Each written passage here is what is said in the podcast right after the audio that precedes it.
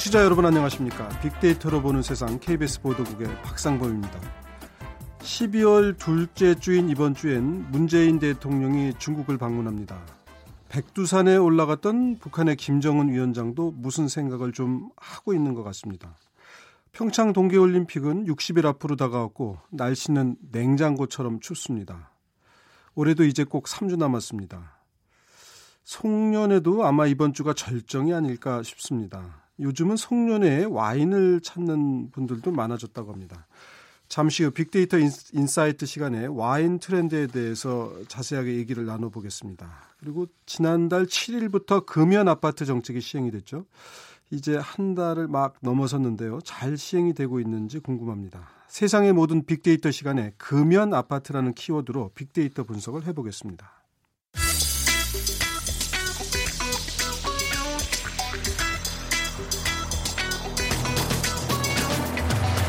오늘 여러분이 궁금한 모든 이슈를 알아보는 세상의 모든 빅데이터. 다음 소프트 최재원 이사가 분석해드립니다. 네, 최재원 이사님 어서 오십시오. 네, 안녕하세요. 금연 아파트가 그러니까 정책이 이제 한 달이 조금 넘었군요. 네. 어떤 정책이었죠? 이 아파트 갈등의 대표 원인이라고 하면 우리 층간 소음이었는데요. 네. 층간 흡연이 또 아파트 갈등의 원인이 되고 있다는 거죠. 그래서 네. 정부가 층간 흡연 갈등을 예방하기 위해 11월 7일부터 이 금년 아파트로 지정된 아파트의 계단이나 복도 등에서 흡연하는 사람에게 과태료를 부과할 수 있도록 만든 제도인데요. 내년부터는 집 안에서 담배를 피워도 다른 주민에게 피해가 돼서 관리사무소에 신고가 들어가면 이 제재할 수 있는 제도가 시행될 예정이라고 합니다. 사실 흡연자 입장에서는 아파트가 내 집인데라는 생각으로 이 문제를 접근하면 사실 음. 이해하기 어려운 또 해결하기 어려운 문제지만 하지만 내 집에서 핀 담배 연기가 환기구를 통해 이웃집의 아기들에게 전해진다고 생각하면 또 금년이 맞다라는 거죠. 음, 있어봐. 그러면 집안에서 담배를 피우면 관리사무소에서 어떻게 제재를 하는 거예요? 뭐 구체적인 방안은 아직 나와 있지는 않지만요. 예. 뭐 여기에도 또 몇 가지 그런 음. 제재에 대한 얘기들이 이제 음. 구성 중이라고 하네요. 제가 이제 저희 아파트 20층에서 사는데 이제 운동 삼아 가끔 이렇게 계단으로 올라가거든요. 아, 그러면 이게 진짜 담배꽁초들이 계단에 있죠. 있거나 아예 이렇게 담배꽁초 버리려고 무슨 물컵 같은 걸 사용하시는 분들도 있고 그 다음에 뭐 갖가지 호소문도 사실 많이 붙어 있어요. 뭐 우리 아기가 울어요부터 시작해서.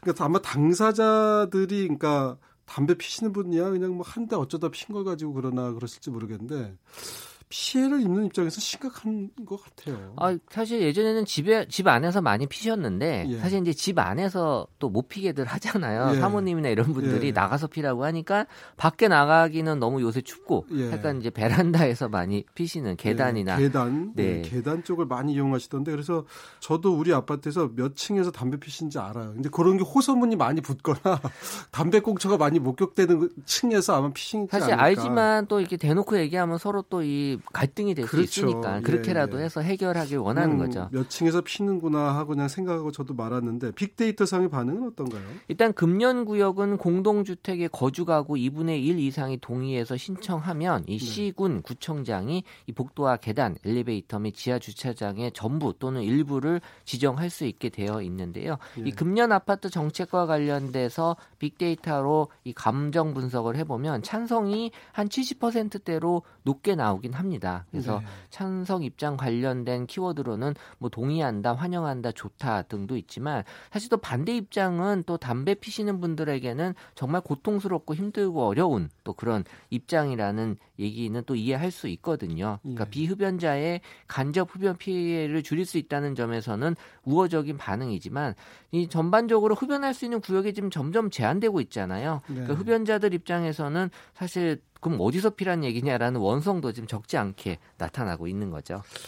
예, 어제도 저도 보니까 그래서 길거리에서 이렇게 서성거리면서 저희 아파트 단지에서도 서성거리면서 피시는 분들이 좀 있더라고요. 그 아, 보통 이제 오피스 빌딩은 금연 구역이 아, 흡연 구역이 따로 있으니까 거기 옹기종기 이제 모여서 피시던데 아파트는 사실 이제 그런 지역이 따로 없다 보니까 그냥 이렇게 서성거리면서 피시는 걸 저도 어제 좀 이렇게 저희 아파트 같은 경우는 이제 아빠들이 보통 네. 이제 쓰레기 많이 버리러 가시면서 음식물 예. 쓰레기 예. 꼭 이제 담배 피우시는 분들이 꼭 쓰레기를 본인이 네. 직접 버리겠다고 하면서 나가서 버리고 쓰레기 버리러 간 길에 한대 네, 피고 오시는 경우가 있는 것 같아요. 근데 사실은 이게 걸어가면서 피는 게 참 그 위험한 게 이게 이제 어른들 같은 경우가 이렇게 담배를 손에 들고요. 손을 내리면 그게 아이들한테는 눈높이거든요. 아, 그래서 그렇죠. 걸어가면서 담배 피는 게 매우 위험한데. 또 불씨가 또 다른 사람에게 또 피해를 줄 수도 있잖아요. 어, 그럼요. 예. 그러니까 제가 그 아이들이 어렸을 때 이렇게 데리고 다니다 보니까 그게 딱 눈에 띄더라고요. 어른들은 본인들은 이렇게 담배를 그냥 무심코 피는데 그게 딱 아이들 눈높이하고 그 어른들의 손 높이가 맞아요. 근데 아마 걸어 다니면서 예. 피는 건 정말 많이 줄어든 것 같아요. 예전에 비해서는. 예. 그, 렇습니다 확실히 많이 줄어들었는데 하여튼 조금 전에도 말씀하셨듯이 층간 소음이 아니고 지금 이제 층간 흡연 민원이 많아졌다 이런 얘기죠. 그렇죠. 국민권익위원회에 따르면 매년 300건이 넘는 층간 흡연의 민원이 제기되고 있었고요. 이 주된 피해 장소로는 이 베란다나 계단 또 아파트 놀이터 등이 꼽혔는데 이 빅데이터 상에서도 아파트 내 흡연에 대한 부정 반응은 해마다 상승하고 있었고요. 2015년에는 이 부정 비율이 57%로 부정 반응이 어, 상당히 높게 나타났거든요. 그래서 2016년은 또 60%, 2017년은 지금 70%대로 부정 반응 이 가능이 계속 높아지고 있기 때문에 올해 금년 아파트 정책이 실시되기 시작하면서 아파트 내 흡연행위 자체에 대한 이 부정적으로 생각하는 반응이 많이 높아지고 있다라는 게 보여졌고 네. 이 아파트 흡연 관련된 상위 감성으로는 역시 피해라는 키워드가 가장 높게 나타나고요. 또 이런 어, 혐의, 또 뭐 동의하다, 갈등, 공포 등의 어, 안 좋은 그런 부정적인 키워드들이 많이 나타나면서 SNS상에서 그동안 어, 그냥 쉬쉬하고 넘어갔던 이런 행위에 대해서 이제 폭로하고 이런 거에 대한 절대적인 좀 반대 의견들을 네. 많이 내세우고 있었습니다. 저희가 그러고 보면 참 이 흡연 문화가 참 빨리 바뀌고 있어요. 우리 그 예전에 국가 기록물 사진 보면 박정희 전 대통령이 이렇게 담배를 입에 물고서 그 아주 어린 지만 씨, 박지만 씨를 이렇게 안아주는 모습이 국가 기록물 사진전 같은 데 보면 나오거든요. 그러니까 누구도 그걸 이상하게 생각하지 않았고 안방에서 아버지가 담배 피는 건 뭐 그건 당연하다. 저희 또 기자들도 다 담배 물고 기사 쓰고 그랬거든요. 아니 저보다 잘 아시겠지만 90년대 후반이나 2000년대 초반에는 예. 사무실에서 예. 담배를 폈었잖아요. 예. 그래서 재떨이가 항상 있었고 예. 또이 경우에 따라서 재떨이가 전 날아다니는 거 한두 번 봤거든요. 예. 사무실에서도. 그러니까 우리가 한 10년 20년 쪽으로 급속하게 아마 동아시아 국가들 중에서도 중국이나 일본에 비교해서도 훨씬 빠른 속도로 변하고 있다는 걸 느낄 수가 있어요. 어, 지금 아까 이제 주로 베란다, 복도에서 핀다고 했는데 빅데이터 상으로 볼 때는 어떻습니까? 어, 일단 빅데이터 상에서는 아파트 내 흡연 구역으로는 복도와 베란다가 가장 많이 언급이 됐고요. 역시 그렇군요. 예, 네. 그리고 이제 화장실. 사실 화장실은 이, 이 층에 있는 집들끼리 서로 연결이 돼 있잖아요. 아, 그 저도 이거 잘 알아요. 그 화장실에서 아, 담배 피면 올라옵니다. 화장실 예, 바로 올라오게 돼 있고 예. 그리고 요새 지하 주차장에서도 이 담배 피시는 분들이 종종 있으세요. 그럼 예. 또 지하기 때문에 담배 냄새가 확 퍼지게 되고 예. 또 아이들이 노는 이 놀이터에서 또 담배 피시는 분들 그러니까 주민들이 자주 사용하는 아파트 이 복도 같은 경우가 가장 큰 문제가 되면서 또 이 복도에서 피면은 역시 바람을 타고 또 다른 집으로 또 들어갈 수 있거든요. 네. 그래서 이런 간접 흡연 피해가 전반적으로 사람들에게 이 장수하고 연관돼서 많이 올라오게 나타났습니다. 예.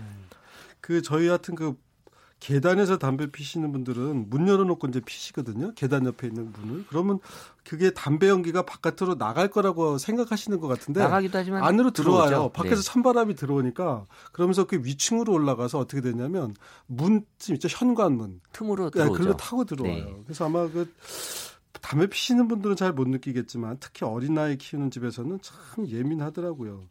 그런데 이제 이게 법으로 과태료를 매기게 돼 있다고 하더라도 야, 그러면 누가 그렇게 찾아다니면서 과태료를 매길 거냐 이런 얘기도 있잖아요. 그래서 이제 실효성 논란이 아직은 이제 나오고 있는데요. 이 담배를 피우다 적발이 돼서 과태료가 부과된다곤 하지만 적발이 어렵잖아요. 아파트 네. 내에 어, 들어와서 적발한다라는 게 쉽지 않고 그래서 이 어떻게 보면 한계점에 대해서 뭐 과태료에 대한 어, 사실 현실적인 그런 어려움에 대한 얘기가 있었고요. 음. 그 아파트 내 흡연 금연구역 흡연을 단속 적발하는 보건소 인력도 이제 한계가 있을 거고 네. 그 현장 적발이라는 원칙이 있기 때문에 실질적으로 이걸 적발해내기가 쉽지 않다. 그러니까 그렇다 보니까 흡연자 입장에서는 걸리지 않으면 된다는 마음으로 어, 계속해서 이제 흡연하시는 분들이 지속이 되고 있다라는 건데요. 음. 한편에서는 흡연자들의 흡연의 자유를 무조건으로 제한한다는 것은 옳지 않다는 입장에 따라서 이 금년 아파트 내에도 흡연 부스를 만들어 주는 게 어떻겠냐라는 의견들도 많이 있었습니다. 글쎄요. 일반 사무실 건물들은 특정 장소를 지정해 놓는데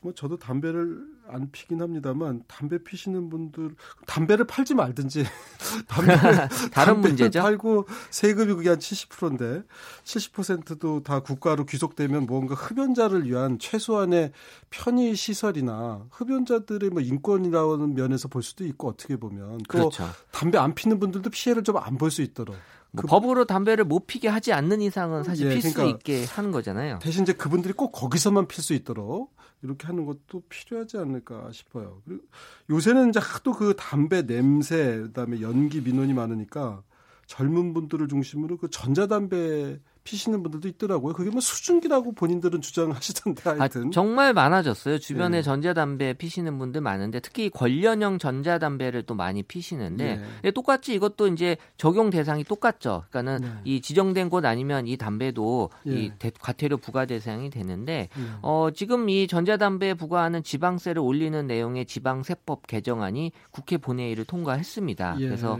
국회 본회의에서 지방세법 개정안 표결을 진행했는데 찬성이 214명, 반대가 16명, 기권이 25명으로 가결이 돼서요. 이 전자담배의 소비세율은 현재 한각 기준으로 528원이었는데 이 89% 수준인 897원으로 오르게 될 전망이라고 합니다. 네. 뭐 지방세가 이 정도니까 국세까지 하면 뭐 7, 8천 원 이제 된다 그러죠. 전자담배. 그렇죠. 그 정도로 오를 전망이에요.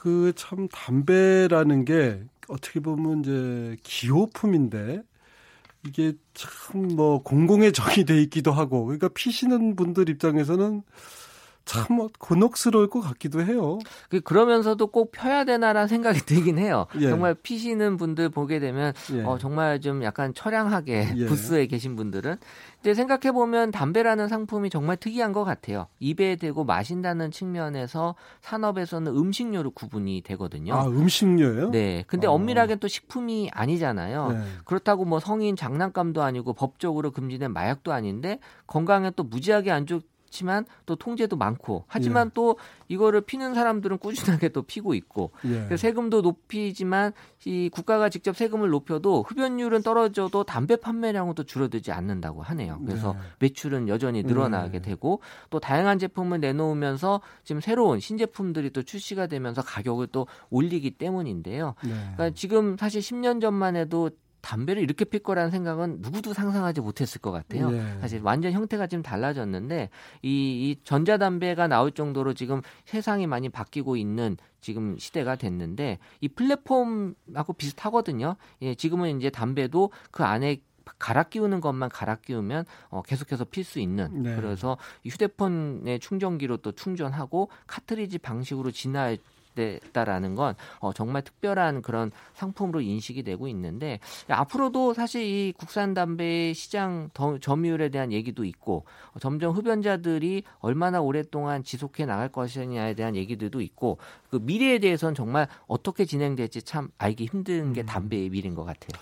하여튼 담배 피는 분들이 적어지면서 담배 피는 분들끼리의 유대감은 돈독해지는 것 같기도 해요. 뭐 4대 인연이라 그래서 학연, 지연, 혈연, 끼견. 아, 네, 그러네요. 끼견을 그 학연, 지연, 혈연에 뭐 이렇게 농담 삼아 제가 뭐 드리는 말씀입니다만 아마 그런 분들도 담배를 뭐 피시면 어, 다른 분들에게 피해를 주지 않고 필 수 있도록 그런 대책도 함께 가야 되지 않을까 하는 생각도 드네요. 네. 자, 오늘 말씀 잘 들었습니다. 고맙습니다. 네, 감사합니다. 네, 소, 다음 소프트의 최재현 이사였습니다.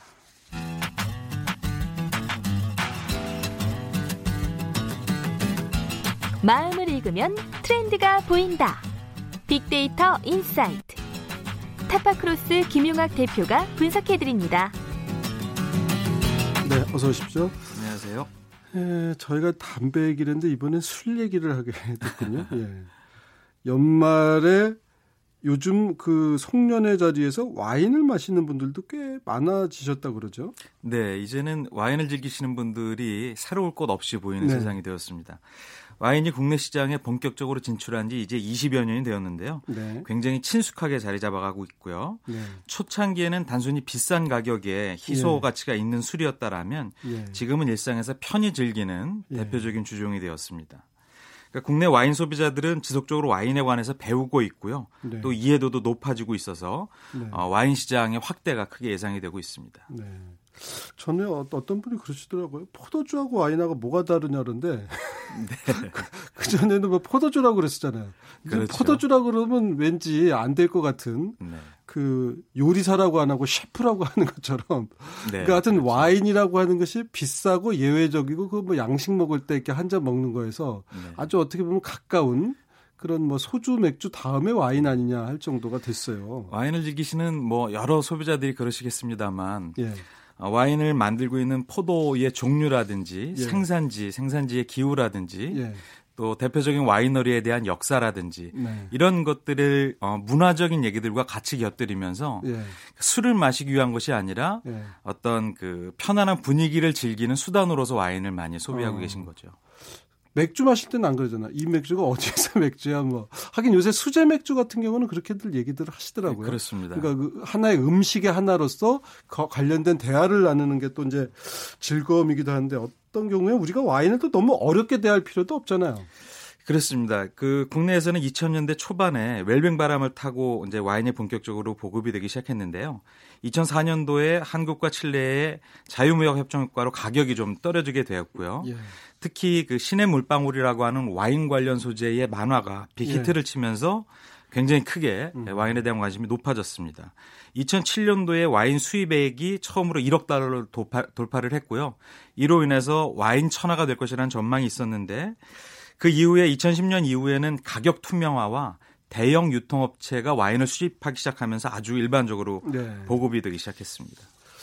그러니까 와인을 우리가 왜 그러잖아요. 양식 먹을 때 예전에 저 어렸을 때 돈가스 시키면 야 가만히 있어봐 이거 어떻게 먹어야 되지? 뭐 이렇게 포크를 어떤 포크를 써야 되지? 하고 그러니까 뭔가 그런 것들을 너무 대단하게 생각해서 그냥 네. 편하게 먹으면 되는데 그렇습니다. 와인도 그냥 자기 입맛에 맞는 거 마시면 되는데 이게 때루아가 어떻고 막 이러기 시작하니까 때루아 또 뭐야 이러고 뭐 하여튼 너무 영어가 많으니까 물론 네. 뭐 와인, 와인이 외국 술이지만 이게 오히려 그 와인에 휘둘리는 게 아닌가 어떤 분들은 네. 그런 생각이 들 때도 사실 있어요. 어, 제 주변에는 와인을 즐기는 여러 동호회들이 있는데요. 예. 말씀하신 것처럼 와인에 대한 이해가 깊어지면 예. 더욱 호감도가 올라가는 특징을 갖고 예. 있습니다. 그러다 보니까 이 동호회에서는 특정 예. 와인에 대한 예. 공부를 하게 되는 것이죠. 예.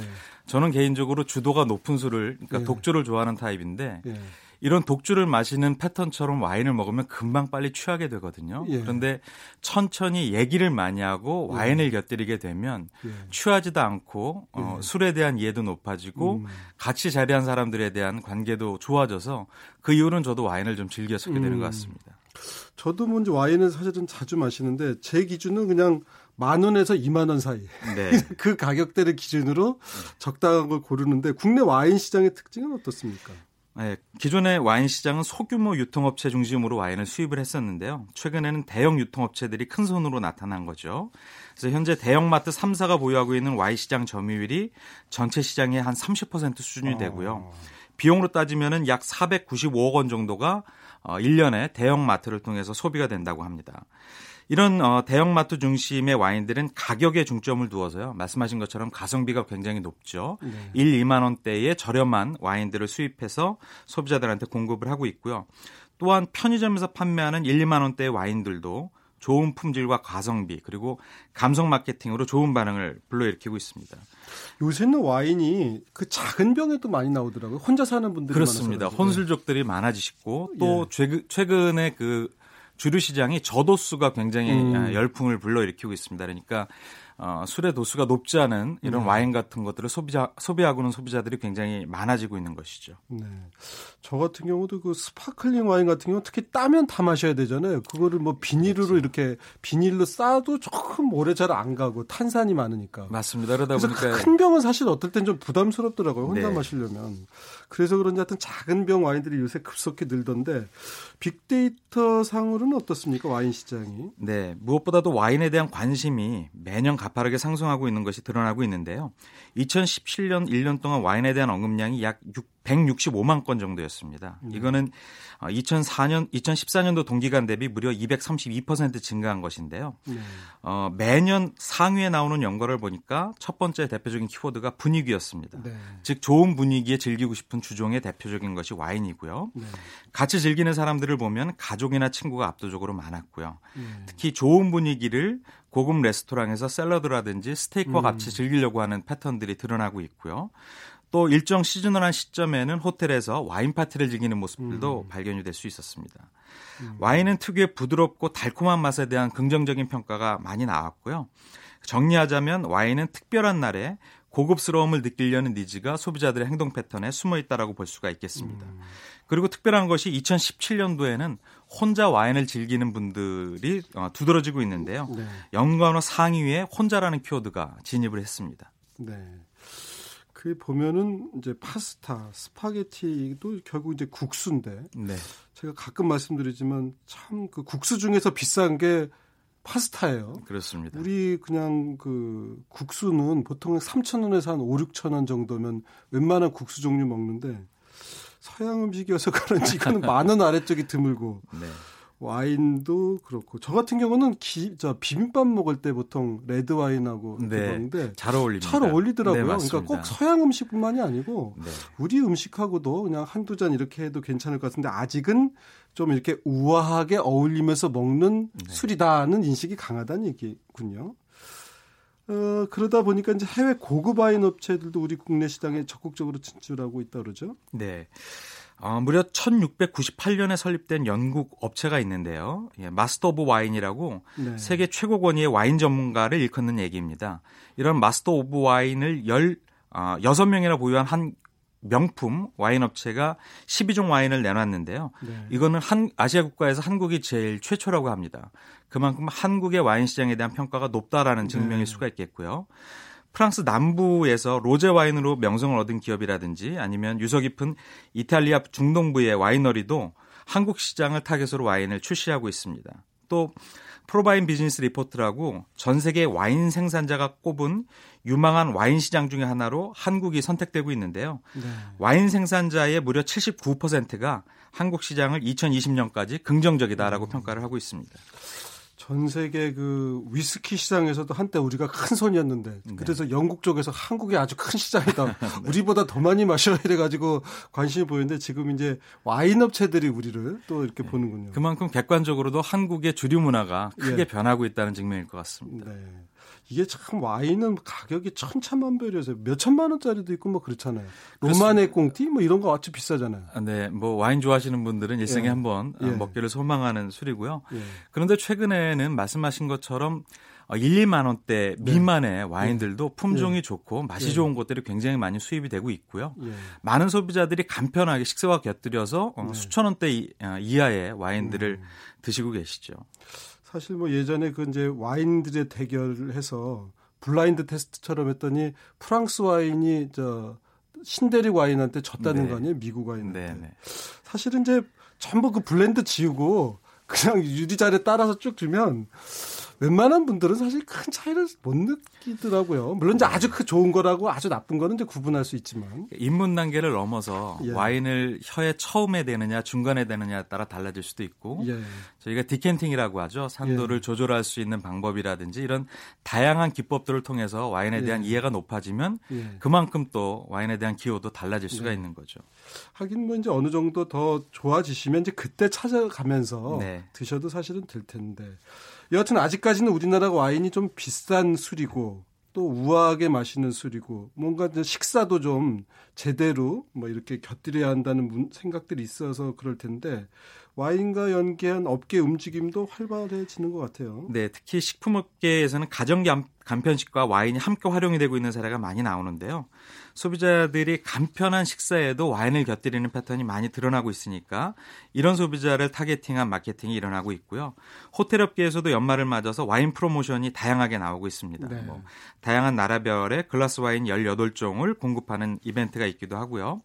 또 special carafe라고 포도주를 담는 작은 decanter를 얘기를 하는데 이런 것들을 준비해서 잔술, 잔 네. 글라스 와인 같은 것도 즐길 수 있게 예, 제공을 하고 있습니다.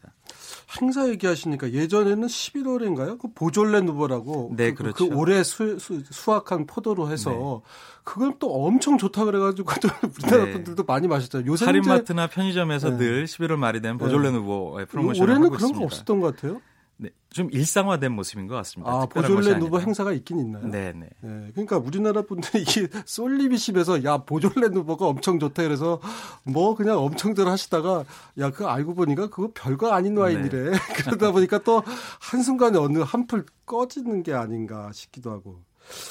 하여튼 참 그렇습니다. 그 제가 아까도 말씀 참 드렸는데 혼, 혼자서 와인 드시는 분들도 이제 많아져서 집에다 뭐 홈바를 차린다고요? 네, 1인 홈바를 들여놓는 분들이 굉장히 많은데요. 뭐 네. 거창하게 홈바를 만드는 것이 아니라 자그마한 술잔과 술을 보관할 수 있는 형태의 디바이스들 같은 것들을 구비하는 소비자가 많아진 것이죠. 그래서 작은 오빠가 자취방에 들어가면서 행복하다, 편안하다, 즐겁다 이런 감성들이 나오고 있고요. 특히 1인용 와인셀러, 즉 여러 병이 아니라 네. 서너 병 정도가 들어갈 수 있는 혹은 8병 정도를 보관할 수 있는 미니 와인셀러의 판매량이 굉장히 늘고 있다고 합니다. 그 외에도 뭐 글라스라든지 와인병 스탠드라든지 아니면은 테이블 랩핀이라든지 이런 보조적 수단도 같이 매출이 크게 늘고 있습니다. 집에서 혼자 느긋하게 드시는 것도 괜찮죠. 앞으로의 와인 소비 트렌드는 어떻게 바뀔 것 같습니까? 네, 와인의 어, 소비가 일반화되면서 대형마트와 편의점 중심으로 소비자들하고의 가까워지는 면이 훨씬 더 크게 늘어날 것 같고요. 이 와인은 일시적으로 인기를 끄는 상품이 아니기 때문에 이런 와인에 대한 선호도와 관심은 지속적으로 네. 예, 이어질 것으로 보기, 보고 있습니다. 그래서 현재 국내 와인 시장 규모가 일본과고 비교하면 10분의 1 수준인데요. 네. 이로 어, 미루어 짐작할 수 있는 것은 지금보다도 최소한 서너 배 이상은 국내 네. 시장이 확장될 것으로 예상이 되고 있고요. 어, 주 소비 계층으로는 1인 가구로 대표되는 혼술족이라든지 아니면 저도수를 선호하는 어, 여성들을 중심으로 와인에 대한 어, 관심도가 크게 늘어날 것으로 예상이 됩니다. 자, 와인이 수도원에서 신에게 바치는 음료, 술이었다고 하고 애초에 뭐 와인이 있었다 할 정도로 하여튼 오래된 술이지만 술은 술이니까 조금만 드시는 게 좋겠죠. 연말 모임에서도. 네, 지금까지 빅데이터 인사이트 타파크로스의 김영학 대표였습니다. 고맙습니다. 감사합니다. 자, KBS 일라디오 빅데이터로 보는 세상 마칠 순서가 됐는데 이제 와인 얘기 나눈 김에 라나의 로스포가 부르는 Summer Wine 들으면서 오늘 이 시간 마치도록 하겠습니다. 저는 내일 오전 11시 10분에 다시 찾아뵙겠습니다. 고맙습니다.